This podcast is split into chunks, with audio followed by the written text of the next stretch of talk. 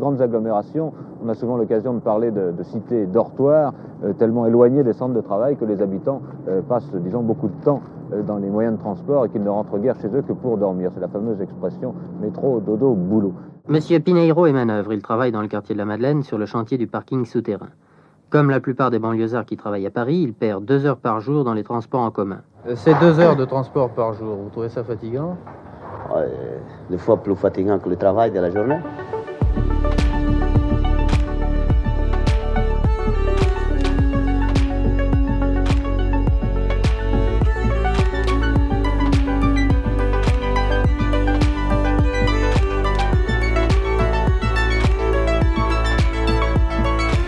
Bonjour à toutes, bonjour à tous. Je suis absolument ravi de vous retrouver pour ce deuxième épisode de la saison 2 de Nos Vies Mobiles, un podcast de Keolis qui, vous le savez, analyse les mobilités en passant à la loupe les modes de vie des citoyens et des citoyennes. Alors à la suite de notre dernier épisode consacré à la jeunesse, allez l'écouter hein, si ce n'est pas déjà fait, je vous propose aujourd'hui de nous intéresser à la désynchronisation des modes de vie afin de comprendre leurs impacts sur les mobilités pour ce faire, et fort heureusement, je ne serai pas seul, puisque je suis toujours accompagné de celui que je peux désormais désigner comme mon fidèle camarade de studio. Il s'agit bien évidemment du seul et unique Eric Charéron. Bonjour Eric. Bonjour mon fidèle camarade de studio César. Je suis ravi à mon tour de vous retrouver. Comment allez-vous depuis la dernière fois? Je suis en pleine forme. Eh bien écoutez, euh, c'est très bien et vous allez en avoir besoin d'énergie. Je rappelle, Eric Charéron, que vous êtes en charge de la prospective des mobilités et des modes de vie chez Keolis, un poste qui vous permet entre autres de posséder une solide expertise sur notre sujet du jour puisque vous y avez consacré une étude via Keoscopie, l'observatoire des mobilités de Keolis. On ne change pas une équipe qui gagne. Alors histoire de bien introduire le sujet et de débuter euh, cet épisode, ma première question est très simple mais multiple. Pouvez-vous nous présenter euh, votre étude avec notamment la méthode que vous avez euh, utilisée et pouvez-nous euh, définir ce qu'est la désynchronisation des modes de vie? Peut-être commencer par la deuxième partie qui est qu'est-ce que c'est que la désynchronisation, que peut-être un mot, on aurait pu choisir autre chose, un peu technique, qui est plutôt l'irrégularité, on va la traduire comme ça. Mhm. l'irrégularité des modes de vie, c'est-à-dire qu'on est dans une société depuis quelques années on voit bien qu'elle est moins rythmée par euh, des mouvements de régularité, hein, métronomiques, on va dire, mais qu'on voit bien que quelque part, on est face à une société où il y a des mouvements, des besoins, un peu dans tous les sens, et on va voir pourquoi. Alors, comment on fait pour essayer de comprendre ça? Ben, Comme toujours dans cet observatoire que Scopie, on essaie de croiser les approches. Dire qu'on a quelques études spécifiques sur ce thème-là, où on essaye, par exemple, pendant une semaine, d'observer ce que font les gens sur une cinquantaine de motifs. Quel jour ils le font? Dire combien y a-t-il de personnes qui, au bout d'une semaine, vont être concernées, par exemple, par le fait d'accompagner des enfants à l'école? Combien sont réguliers cinq jours dans la semaine et combien vont le faire qu'une ou deux fois dans la semaine? On va aussi s'appuyer, bien sûr, sur des éléments qui viennent d'autorités publiques. L'INSEE, la DARES, qui est l'organisme des statistiques du ministère du Travail, ou, bien euh, du ministère de l'enseignement de l'éducation nationale.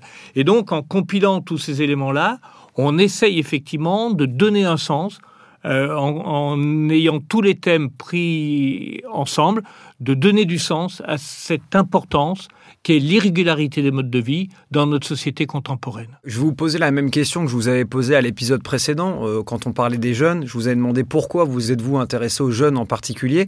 Là, pourquoi vous avez décidé de vous intéresser à la désynchronisation des modes de vie en particulier? Alors, pour une raison assez simple, c'est que traditionnellement, dans, dans, le domaine de la mobilité, nous avions dû le dire d'ailleurs dans un des épisodes 1 ou 2, on a eu tendance très souvent à gérer des flux et pas des individus. Et nous avions tendance à penser, quand nous voyions des flux important le matin, c'est-à-dire un nombre de passagers dans un tram, sur un quai de gare, dans des métros, sur un péage autoroute important le matin quand on les revoyait le soir, nous avions tendance à penser que c'était les mêmes personnes d'un jour sur l'autre. Progressivement, nos yeux se sont dissillés, on a vu d'autres choses, et on s'est rendu compte qu'en fait, que derrière ces mouvements, eh ben, il y avait des gens qui étaient différents. Et on s'est dit, mais comment expliquer le fait que nous ne retrouvions pas nécessairement les mêmes personnes d'un jour sur l'autre et à la même heure. Et c'est un peu de là qu'est né ce besoin de comprendre quelque part ce phénomène-là.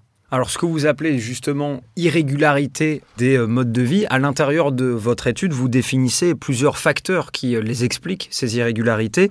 Parmi euh, ces facteurs, on retrouve la transition démographique, l'augmentation du nombre de jeunes en apprentissage durant leurs études, ou encore l'extrême diversité des motifs de déplacement. Est-ce que vous pouvez nous expliquer ces facteurs et nous les définir?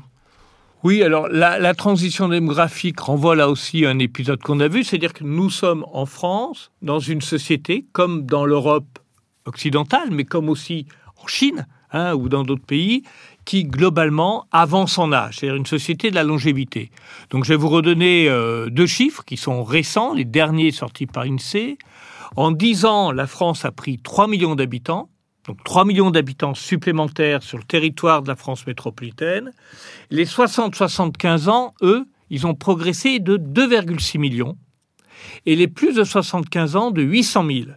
Dire que d'un côté, on a eu 3 millions de population globale supplémentaire, dont en fait 3 millions 4 sont des personnes de plus de 60 ans.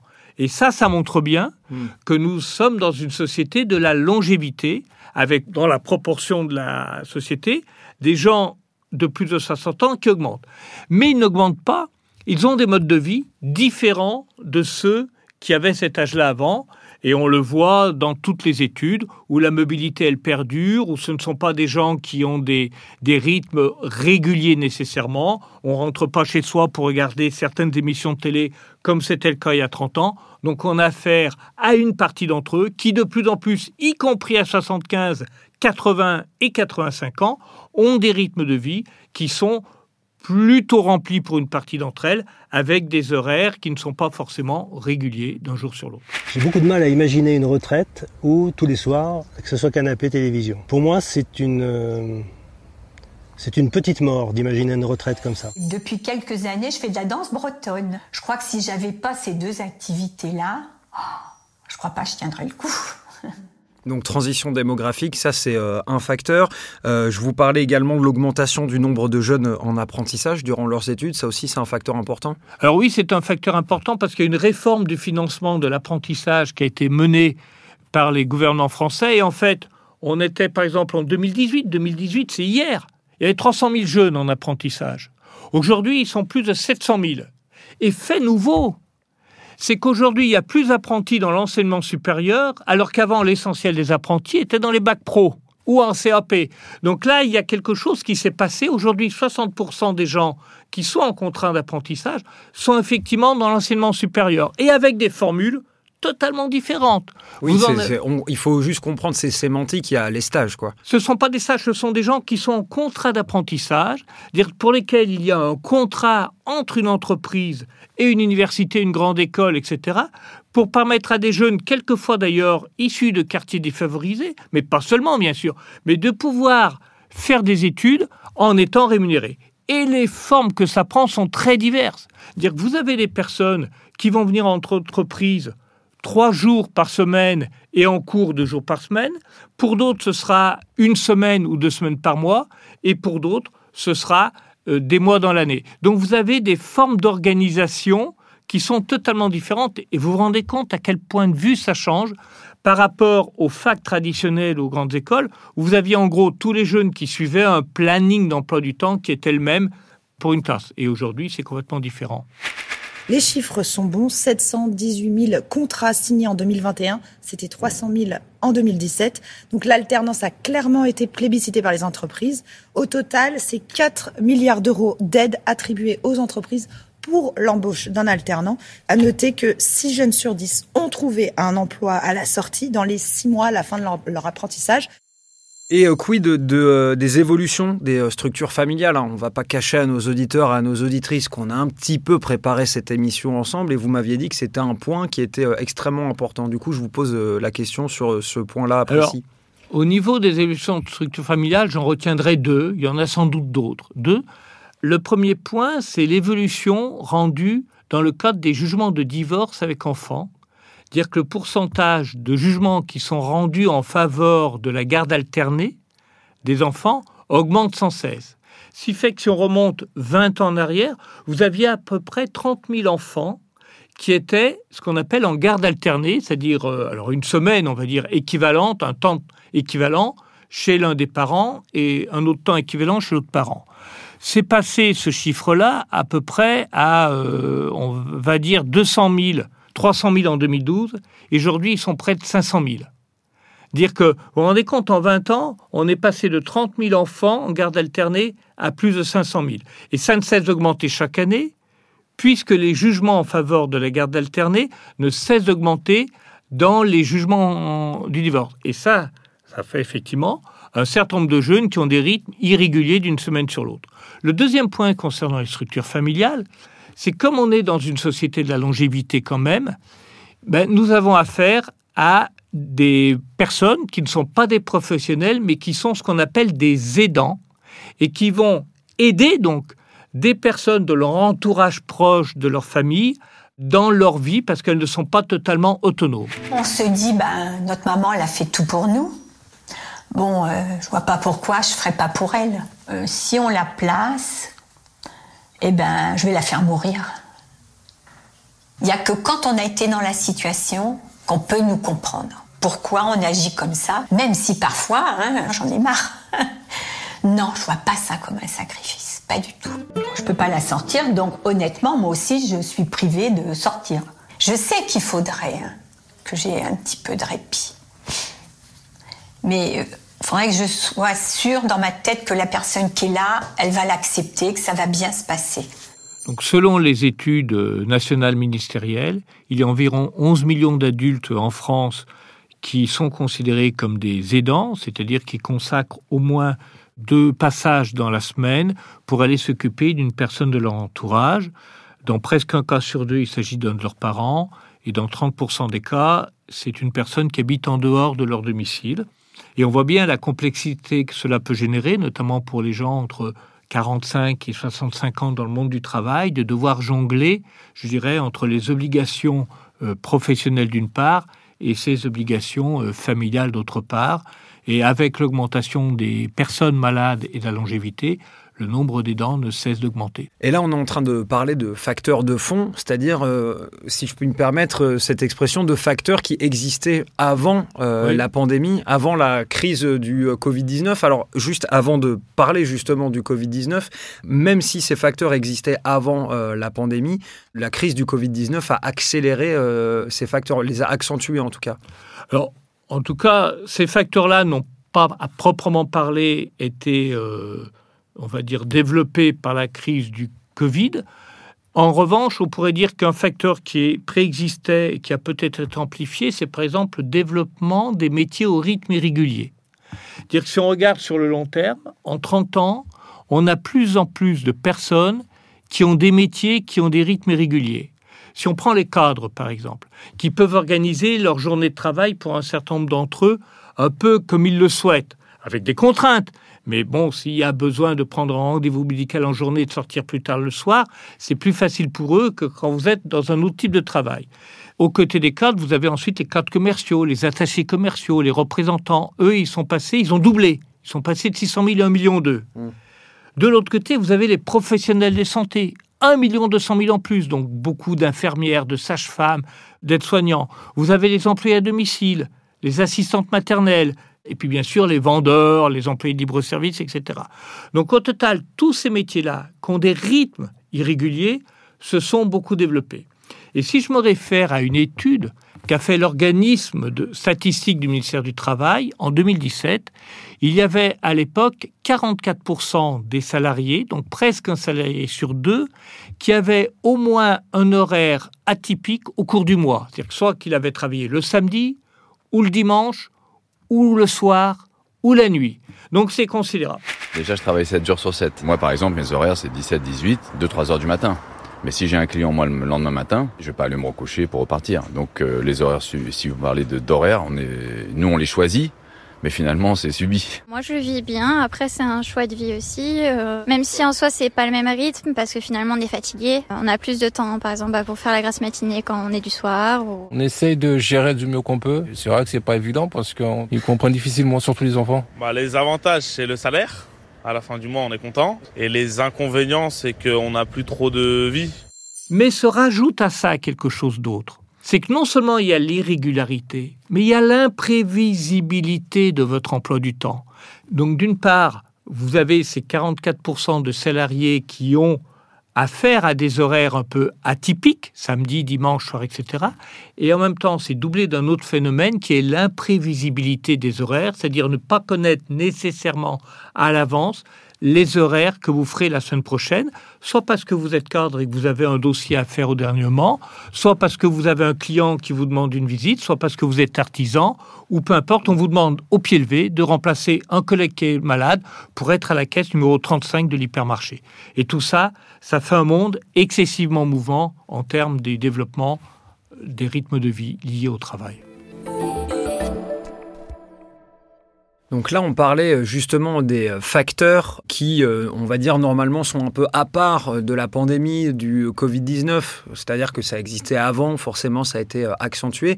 Mais il y a des facteurs qui ont vraiment été créés par cette pandémie du, Covid-19 et qui ont été encore plus accentués que les facteurs dont on était en train de parler. Est-ce que vous pouvez nous parler justement de, ces facteurs-là? On va dire que le premier, c'est le télétravail, qui était en France en tout cas une activité un peu marginale. D'après toujours les statistiques du ministère du Travail, vous aviez à peu près 4% des salariés qui télétravaillaient quelques fois dans le mois en 2017. Et tout d'un coup, en 2019, excusez-moi, et tout d'un coup, on est passé à 27% en 2021. Donc là, il y a eu réellement une transformation fondamentale du télétravail avec des, changements. Alors pourquoi? Ça implique deux choses, le télétravail. D'une part, c'est que vous avez du temps pour vous déplacer autrement.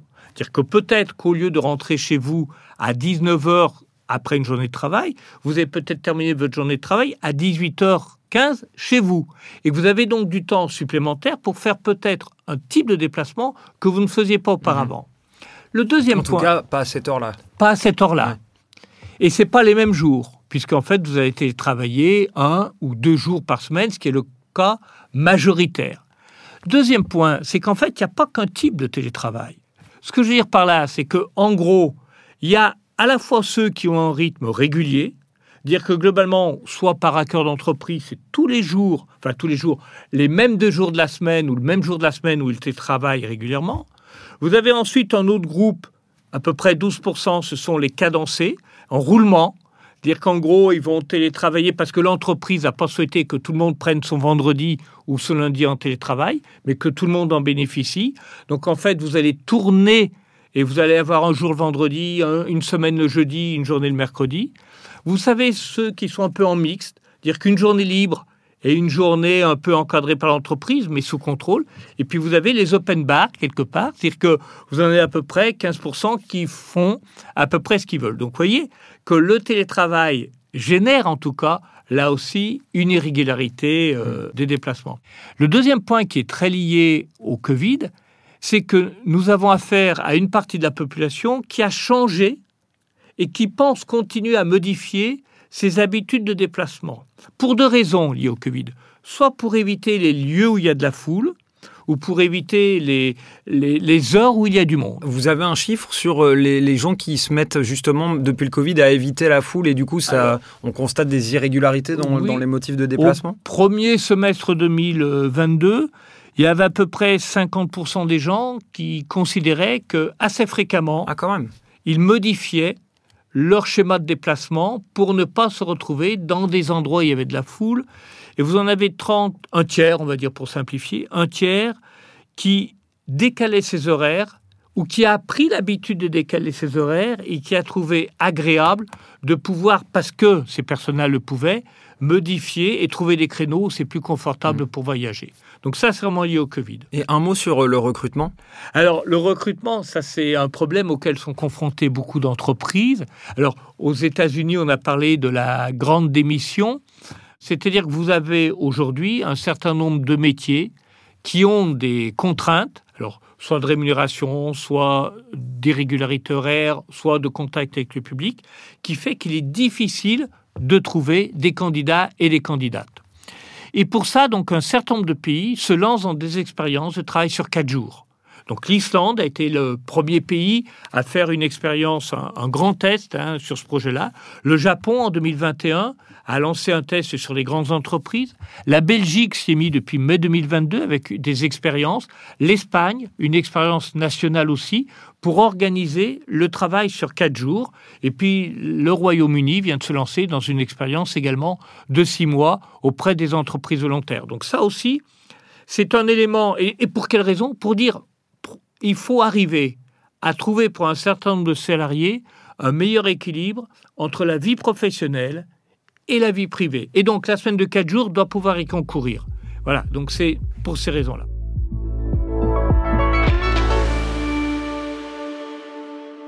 Si vous dites qu'il y a une nécessité vraiment de ne pas se focaliser sur les moyennes et sur les analyses portant sur euh, une seule journée, que ça, ça fait partie des solutions, ben moi, je vous demandais de me donner euh, d'autres exemples, puisque je me rappelle que dans la première saison, vous m'avez dit, parfois, on a besoin euh, d'une crise, de prendre un bon coup de pied au derrière pour se rendre compte, en fait, qu'il faut inverser la tendance. Alors, ces dernières années, vous avez parlé des transports en commun et des transports publics. On peut dire qu'ils ont vécu et qu'ils continuent de vivre des situations de crise.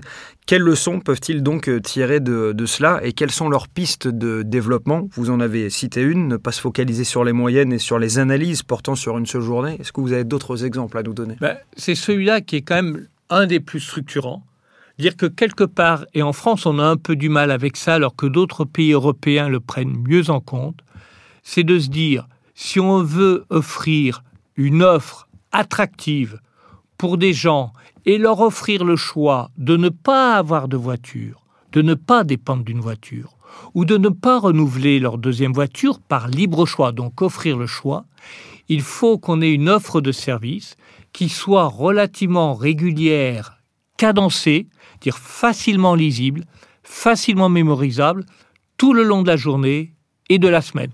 C'est ce que font très, souvent. Ne pas se limiter aux heures de pointe. Oui, c'est-à-dire qu'il ne doit pas y avoir d'écart trop important entre l'heure de pointe et le milieu de journée, entre la journée et le soir, entre le dimanche et le reste de la semaine, et entre l'été et l'hiver. Sinon, vous créez quoi? Vous créez ce que nous, on a appelé un maillon faible. Dire que globalement, votre desserte, elle est correcte la journée, et puis de temps en temps, si vous êtes salarié, votre employeur, vous êtes étudiant, vous avez un TD qui termine tard, ou simplement vous devez de temps en temps aller aider un parent malade chez lui et vous devez rentrer à 21h. Et là, il n'y a plus de service. Et c'est dangereux de marcher la nuit parce que les éclairages sont pas très bons, etc. Vous créez quelque part une incompréhension, un irritant qui est très fort. Et c'est ça qui provoque des gens qui quelquefois n'ont pas les moyens à acheter une voiture d'occasion pour ne pas subir cet irritant-là, cet inconvénient-là. Et donc c'est absolument essentiel de dire que c'est un tout. C'est-à-dire que c'est absolument impératif de dire qu'on va pouvoir proposer aux gens, comme le font beaucoup d'autres pays européens et comme on le fait dans les grandes villes et sur les lignes de tramway, mais d'avoir des offres de services qui soient hmm. permanentes, quelle que soit l'heure, le jour. Et ça, c'est essentiel. La Suisse, l'Autriche, l'Allemagne, la Belgique, le Pays-Bas, Londres, le Danemark et d'autres pays ont cette recherche-là plus affirmée qu'en France, en France, on est encore, je dirais, pas totalement à ce niveau-là, je dirais, de, de service dans la majorité des cas. Vous le savez bien, Eric, je pourrais vous entendre parler de ce sujet pendant des heures, mais malheureusement, le temps nous est euh, compté une nouvelle fois. Je tiens à vous remercier hein, pour votre participation à ce podcast et pour vos réponses. On se retrouve, bien entendu, au prochain épisode. Ça sera le numéro 3 de la saison 2. Le temps file euh, comme les voitures, comme disait euh, l'Eneg Marron. On a les références qu'on mérite. En attendant, je vous rappelle les modalités d'usage, c'est-à-dire que vous retrouvez ce podcast sur l'ensemble des plateformes connues. Abonnez-vous si ce n'est pas déjà fait. Au revoir Eric, à la prochaine. Au revoir et Moi je vous souhaite à toutes et à tous un excellent voyage et à la prochaine.